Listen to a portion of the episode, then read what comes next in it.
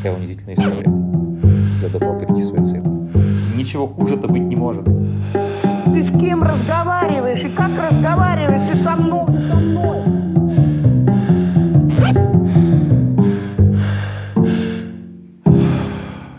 Меня зовут Сережа, это подкаст «Мама поднасрала». Сегодня в гостях у меня Женя. Женя. Привет, Сережа. Очень рад тебя слышать, очень рад здесь быть. Жень, ты помнишь, что подкаст состоит из трех частей. Первая часть — рефлексия на историю предыдущего гостя, затем твоя какая-то короткая история э, и рассказ о твоих родителях. Ты слушал историю, кажется, кажется, Ксюши. Что ты можешь сказать? А ей не сказали родители о том, что планируют завести нового ребенка. И вот эта вот проблема на самом деле какой-то честности, открытости, проговаривания — она мне очень близка, поэтому на самом деле меня такая в чем-то даже триггернула. Но на самом деле здорово, что Ксюша смогла как-то перейти через эту проблему. Здорово, что она работала с психотерапевтом. И, наверное, это самое главное. То есть, что все-таки вот эти вот какие-то шрамы, действительно, они остаются, но мы можем, наверное, жить с ними дальше. То есть не нужно ковырять шрамы, не нужно превращать их в открытые раны, нужно просто признать, что они есть. Вот, наверное, какая-то такая мысль. Ты чуть-чуть упомянул, что тебя это тоже триггернуло, об этом будет твоя история или она будет о чем-то другом? Ну, она будет немножко о другом, а, но, наверное, вот эта вот проблема проговаривания, честности, открытости, она в ней тоже, наверное, будет затронута. Здорово. Женя, можешь рассказать, кто ты такой, сколько тебе лет, чем ты занимаешься? Вообще, кто ты такой? Да, это хороший вопрос не всегда сам могу понять, а кто я такой. Мне уже исполнилось 33 года. Это какая-то кошмарная дата. Я смотрю на это и вообще не понимаю, не верю, что оно произошло. А, я сейчас живу в Тбилиси. Собственно, 26 февраля 2022 года я уехал из Москвы. Работаю в IT-компании, занимаюсь digital-консалтингом. Сейчас работаю много с Америкой, поэтому очень поздно просыпаюсь и поздно засыпаю. Ну и пытаюсь вообще как-то построить свою жизнь, войти в какой-то привычный ритм, добавить какие-то ритуалы в нее. Иногда получается, иногда не очень. Так что все еще в каком-то поиске. Здорово. Ну, 33 года — это забавный возраст, если я не ошибаюсь, там... О, да. Иисус там в 33, кажется, умер, да? И это вот такой возраст да, Христа. Да, там даже, да, вот это вот такое. Даже где-то в психологических э, моментах я слышал такие упоминания, там, типа, перешагнуть возраст Христа. И я такой, ну, ладно, посмотрим, что там будет. Э, но... Да, да, для тех, кто не успел в клуб 27, вот есть еще одна, одна, один такой маркер. Если его пройти, дальше, видимо, все будет как-то уже там безоблачно. Э, слушай, здорово, что у тебя такое представление, что там дальше будет безоблачно. Я думал, что наоборот, наоборот, скорее говорят, что там... А, нет, хотя Слушай, это сложно, сложно. Мне, я еще, мне еще нет 27, я надеюсь, э, в клубе 27 я Все еще... впереди. Да, успею чекнуться, успею чекнуться. Надеюсь, что и в следующем тоже. Начни рассказывать свою историю, там, о, ком, о ком она будет, кто твои родители, что ты хочешь рассказать о своей семье перед тем, как запускать историю. Да, ну, а, я вырос, как говорится, в однополой семье, из мамы и бабушки. А, в этой семье также присутствовал отчим, и довольно долгое время, но он особо не участвовал во всех этих историях, и он был максимально отстранен. Моя история, наверное, в основном про маму, и, в общем-то, вполне соответствует э, названию этого подкаста. Мама поднасрала. Здорово. Какую историю хочешь рассказать? Да, ну, наверное, я просто коротко расскажу про то вообще, как проходило мое детство, подростковый период, ну и как э, перфекционизм э, моей мамы довел меня в том числе до попытки суицида. Собственно, в детстве э, мама, она немножко такая была отстраненная от моего воспитания, потому что у нее были тусовки, были клубы, у нее были самые всегда лучшие какие-то невероятные вещи в гардеробе по моде там 90-х годов. И я оставался с бабушкой, оставался с дедушкой и как-то все время проводил с ними. И они транслировали такие нездоровые отношения на самом деле, потому что бабушка и дедушка расставались, потом дедушка вернулся к бабушке, отдал квартиру маме, она стала там жить, потом она там стала жить с отчимом, и в основном время, да, я проводил с ними. Они жили в разных комнатах, они, каждый из них любил меня, но при этом они терпеть не могли друг друга. И поэтому вот это вот все детство, оно прошло именно в э, созерцании этих конфликтов. Отец он ушел из семьи, когда э,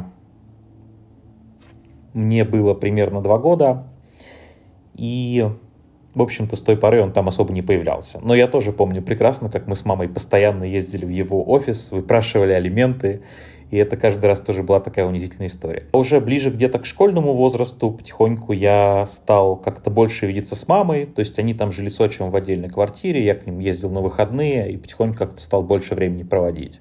Но тут как раз э, вылез вот этот вот перфекционизм моей мамы, желание, чтобы я был лучшим ребенком, желание повторить все то, что она, видимо, не успела в жизни. И по факту мы очень много занимались разными вещами с ней, и английским языком, и какими-то логическими упражнениями постоянно. И готовились поступить в лучшую на тот момент гимназию. И вот это все как раз уже проявило какие-то большие конфликты. То есть, потому что если я там что-то не понимал, или если мне там что-то не нравилось, это все упиралось в агрессию и упиралось всегда в насилие. То есть э, насилие именно физическое, то есть если что-то не нравилось, мне там прилетало чем плохо леж... всем, что плохо лежало, там и стулом, и чем-то еще. И в конечном итоге меня дичайше просто развилось, развился какой-то дичайший страх сделать что-то неправильно.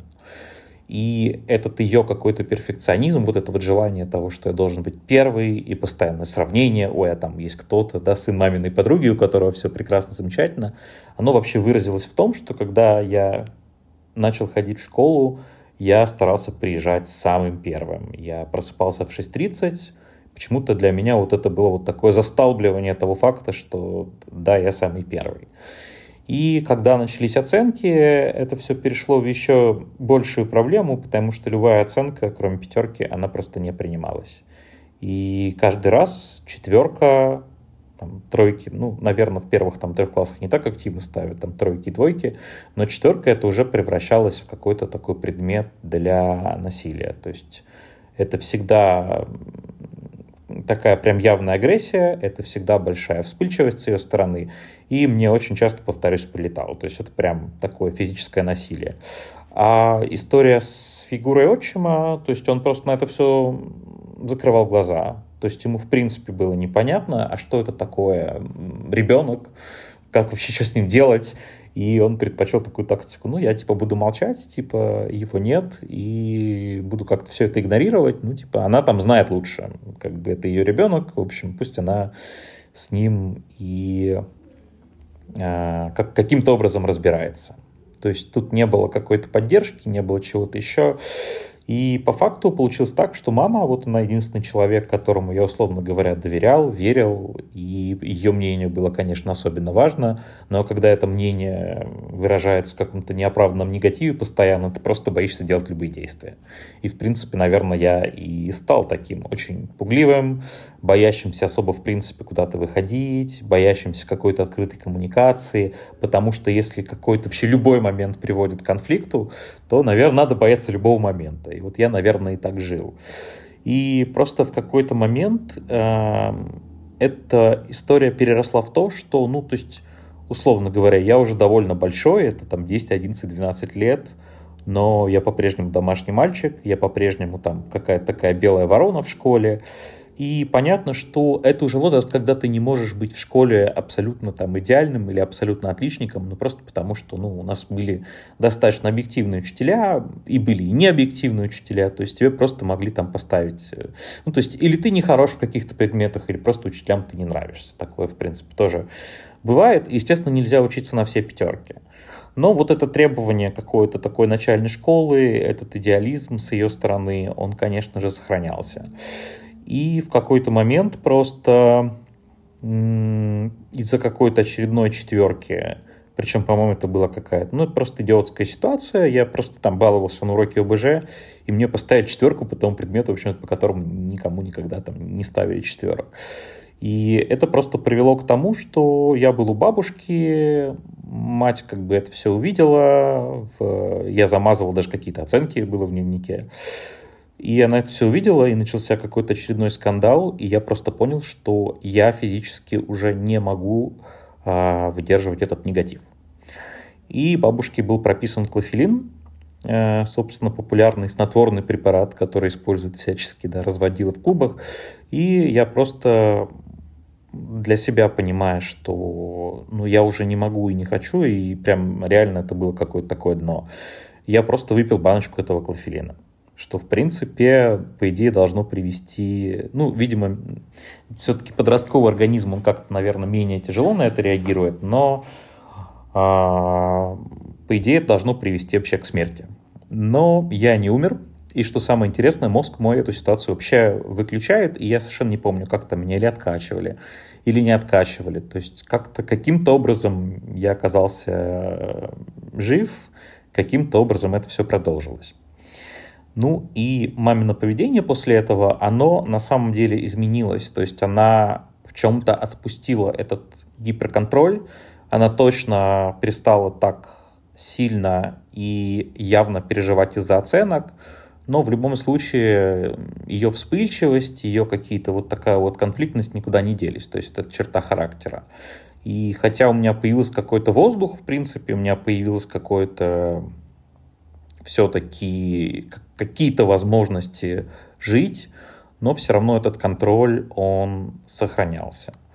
И в конечном итоге, поскольку и паттерн как бы маминых отношений с отчимом, и вот эта вот вся конфликтность ее, и конфликтность бабушки с дедушкой, они, по сути, привели к тому, что именно примера хороших человеческих отношений с людьми у меня так и не появилось. И, к сожалению, когда уже там в более чуть взрослом возрасте, в там, 18 лет я переехал в Москву, я попал просто на абсолютно абьюзивные, манипулятивные отношения, а, которые абсолютно, наверное, зеркалят то, что у меня все было в семье э, за вот это вот все время. И я просто даже не понимал, что это манипуляция, что это абьюз, что вообще-то как бы это нехорошо, когда тебя обвиняют в каждом, в каждой вещи. И из-за этого я довольно долго тоже в этом оставался. И в результате как бы этой всей истории э, мы очень-очень-очень как-то так рвано общались с мамой. Ну, то есть понятно, что я увидел, что она смягчилась в чем-то я увидел, что она изменила, наверное, ко мне отношение. Но все равно вот это вот какая-то такая обида и вот это вот даже, наверное, страх в чем-то. То есть, когда ты от близкого человека испытал такое количество насилия, как-то даже не... Ну, ты не можешь обсуждать с ним близкие проблемы. Это вопрос просто доверия, да. То есть, если ты доверяешь человеку, он делает какую-то бяку, а, очень трудно переходить к обсуждению. И в итоге, конечно, от э, такого насилия э, и от безразличия отчима, наверное, и от вот такой вот отсутствия поддержки в семье, наверное, остались травмы. Травмы приправились потом э, абьюзивными отношениями. И в конечном итоге мне пришлось действительно потратить очень много времени на то, чтобы проработать эти проблемы с психологом. Какие-то вещи, они, наверное, все еще остаются во мне. Это определенный тоже страх доверия, это определенный страх вообще, в принципе, а, любых небезопасных каких-то моментов в моей жизни. И действительно просто на это ушли годы, чтобы хоть как-то это понять, принять и, грубо говоря, найти в себе вот ту субличность, которая представляет собой вот этого маленького ребенка, который не понимает, что ждать, который просто ждет того, что все будет плохо всегда при любом э, раскладе, э, в любом событии готовится к негативному сценарию, и как-то вот эту субличность, наверное, защитить. То есть я уже с позиции такого взрослого человека пытался защитить вот субличность вот этого вот маленького Жени. Ты вот упомянул суицид. Мне кажется, это такой это, с одной стороны, как бы это здоровая опция по управлению своей жизнью, то есть как бы ты ее управляешь, ты через это ее чувствуешь и все такое. Там можно на это какой-то взгляд такой кинуть, немного рациональный, и найти в этом некий позитив. Вот. А подростковые суициды — это вещь такая очень ну, частая, сложная, и подростковый мозг э, для меня ну, загадка. Я не знаю, что у детей в голове происходит. Вот. Что происходит у взрослого человека, который в подростковом возрасте пережил суицид? Как ты этот вопрос отрефлексировал? Что ты сейчас по этому поводу думаешь? Вот. Особенно то, что он был вызван как бы не, не каким-то там школьным буллингом, а домашним том, тем домашним теплом, как бы, о которой ты должен, не знаю, греться, согреваться, насыщаться чему-то, учиться. Uh-huh. Вот. И это такая безоп... что-то, как ты это как ты это прожил? Ну, наверное, самый большой вывод, который я все-таки сделал спустя время, что моя жизнь — это большая ценность, это ценность для меня, и что никакая такая проблема, никакая такая вещь, она не а, должна приводить к таким последствиям. То есть э, всегда есть какие-то решения, это решение уйти из дома, это, решение каким-то образом просто изменить свою жизнь. К счастью, сейчас я все-таки уже совершеннолетний человек давно, поэтому я все-таки научился внедрять какие-то изменения в свою жизнь, даже большие. И это история про то, что если тебе не нравится фильм, нужно уходить с этого фильма. И не окунаться в эту агрессию, не окунаться в эти настроения, а все-таки продолжать жить и находить какие-то пути, которые можно жить. То есть для себя это отрефлексировал и понял, что никогда больше. Но, с другой стороны, если говорить про шрамы, которые остались, это вот, наверное, те моменты, что мне трудно доверяться, мне трудно не страховаться. То есть в любой ситуации я всегда придумываю какие-то подстраховки и дополнительные планы. А что, если будет не так? И очень часто решаю несуществующие проблемы в своей голове, по сути. Вот это вот такой вот да. шрам, наверное. Для, для меня это очень... Вот все, что ты говоришь, оно очень знакомо. У меня не было суицидальных эпизодов. Вот, и вообще каких-то эпизодов, кроме вот этого, не знаю, резких скачков и побегов. Вот, но все остальное, что ты говоришь, оно действительно очень отвлекается. Ну, на самом деле, здесь история про то, что если ты это попробовал, то ты понимаешь, что, в принципе, а, ничего хуже-то быть не может. Любые большие проблемы, что они, в принципе, решаемы. То есть все, что не прерывает твою жизнь, банальность, но оно действительно делает сильнее. Добрый день, меня зовут Юлия Каминская, я клинический психолог, и моя основная специализация – работа с психологическими травмами, в том числе с травмами насилия, с эмоциональными травмами, с детскими травмами – Сегодня мы разбираем совершенно потрясающую историю Евгения. И потрясающая она в той взрослой части, когда Евгений смог преодолеть уже так много негативных эмоций, перепрожить так много негативных ситуаций, переосмыслить их как-то и так мудро продолжать работать над ними. И насколько она потрясает и вдохновляет эта история, настолько же она и ужасает. Ужасает история детского насилия. Мне всегда сложно говорить о таких историях, комментировать их. А, и правда хочется кричать о том, что ну, это совершенно неприемлемо, это совершенно невозможно такое насилие проявлять по отношению к ребенку. И, наверное, сегодня очень важно сказать, что детское горе, детская травма, они очень обесценены у нас. Я часто сталкиваюсь а, с такими мнениями и мыслями о том, что ну, это ребенок, он все забудет, зато это поможет ему вырасти каким-то замечательным, прекрасным, удивительным. И это очень возмущает меня. Ведь э, на самом деле все истории насилия эмоционального, э, физического, они зарождают столько негативных сценариев нас, взрослых, я беспомощен, а, я безнадежен, я недостаточно хорош, я бессилен. Все это мы приносим в свою взрослую жизнь из своего детства, где столкнулись с каким-то обесцениванием, игнорированием, пренебрежением, насилием. Я уже сказала, что детское горе очень сильно обесценено, и давайте просто подумаем о том, что когда взрослый человек сталкивается с насилием или каким-то горем, Сколько опор у него есть, чтобы пройти через эту ситуацию?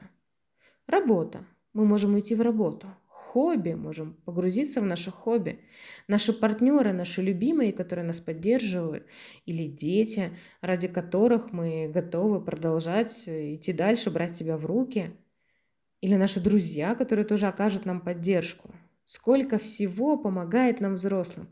А есть ли все это у ребенка? Нет. Ничего этого нет.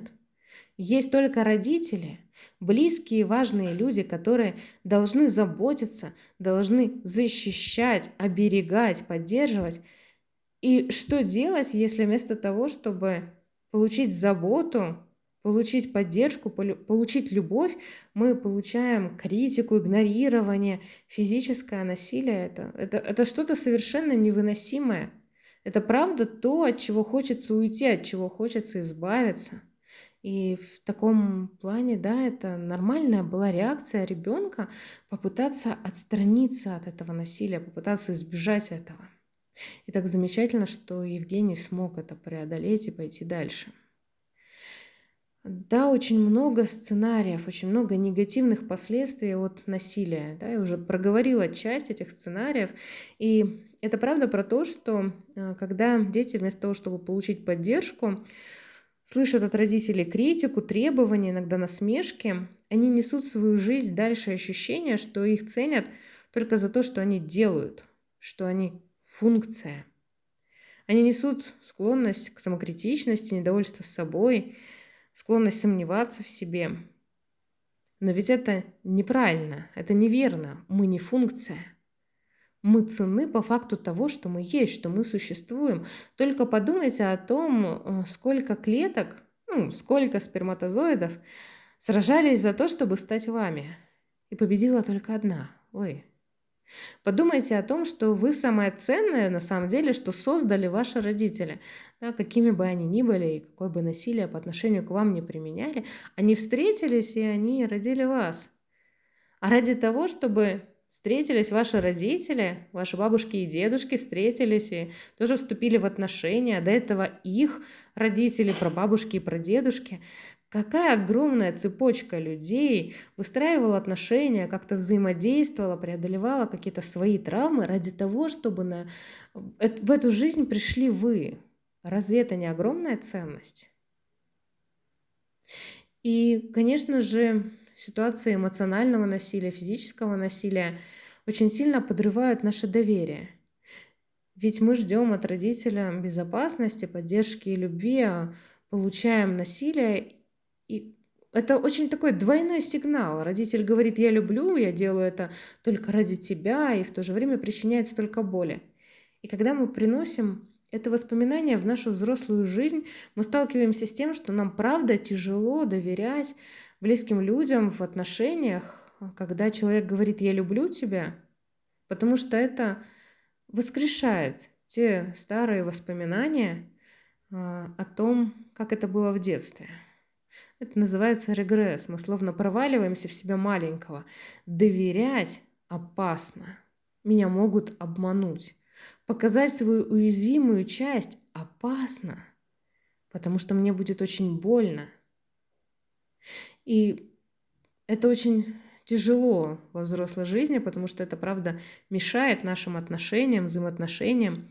И сегодня я хочу поделиться одной небольшой практикой, как разделить свою взрослую часть и свою детскую часть, как сделать первый шаг на пути преодоления тех тяжелых воспоминаний, детских травм и последствий. Единственное, очень прошу обратить внимание на вашу безопасность. Представьте шкалу от 1 до 10 баллов. И вот если воспоминание заряжено ну, где-то от 5 до 10 баллов, пожалуйста, лучше принесите его в работу со специалистом, с психологом, психотерапевтом. Если можете найти у себя воспоминания, которые ну, до 5 баллов, это воспоминания о травмирующей ситуации прошлого, от которой остались чувства беспомощности или обиды, или стыда, или страха, Сравните себя в той ситуации и себя в настоящем. Заметьте себя взрослого себя настоящего. Заметьте свой опыт. Какие-то, может быть, прекрасные моменты, которые вы прожили, или какие-то достижения в вашей жизни. Заметьте свое эмоциональное состояние. Как вы сейчас, вы взрослый, можете уже справляться с такой ситуацией. Что бы вы сделали сейчас, если бы увидели, как кто-то обращается с ребенком ну, наподобие того, как это происходило в ваших воспоминаниях? Как бы вы отреагировали сейчас? Сколько сил у вас сейчас есть, чтобы перепрожить эту ситуацию по-другому, переиграть ее по-другому. Да, невозможно вернуться в прошлое, но просто заметьте эту разницу. Как вы, взрослый, сейчас можете по-другому реагировать в подобных ситуациях. Как вы взрослые сейчас можете по-другому рассуждать, подключить свое рациональное мышление. Заметьте свое интеллектуальное развитие с той поры. Вы можете подключить свою рациональную часть, и вы можете осознать, что да, доверять страшно, потому что это было очень страшно для меня маленького. Но тот человек, который рядом со мной сейчас, например, моя жена, но совершенно не похожа на мою мать. Это совершенно другой человек, и в этих отношениях я могу открываться больше. Заметьте эту разницу, зафиксируйте ее на бумаге, разделите себя ребенка и себя взрослого. Найдите свои опоры, найдите свою внутреннюю уверенность, ощутите вот тот опыт, ту уверенность, ту свою взрослую часть, которая есть сегодня, есть сейчас. И я надеюсь, что это упражнение будет полезно вам для преодоления, для начала работы с вашими детскими травмами.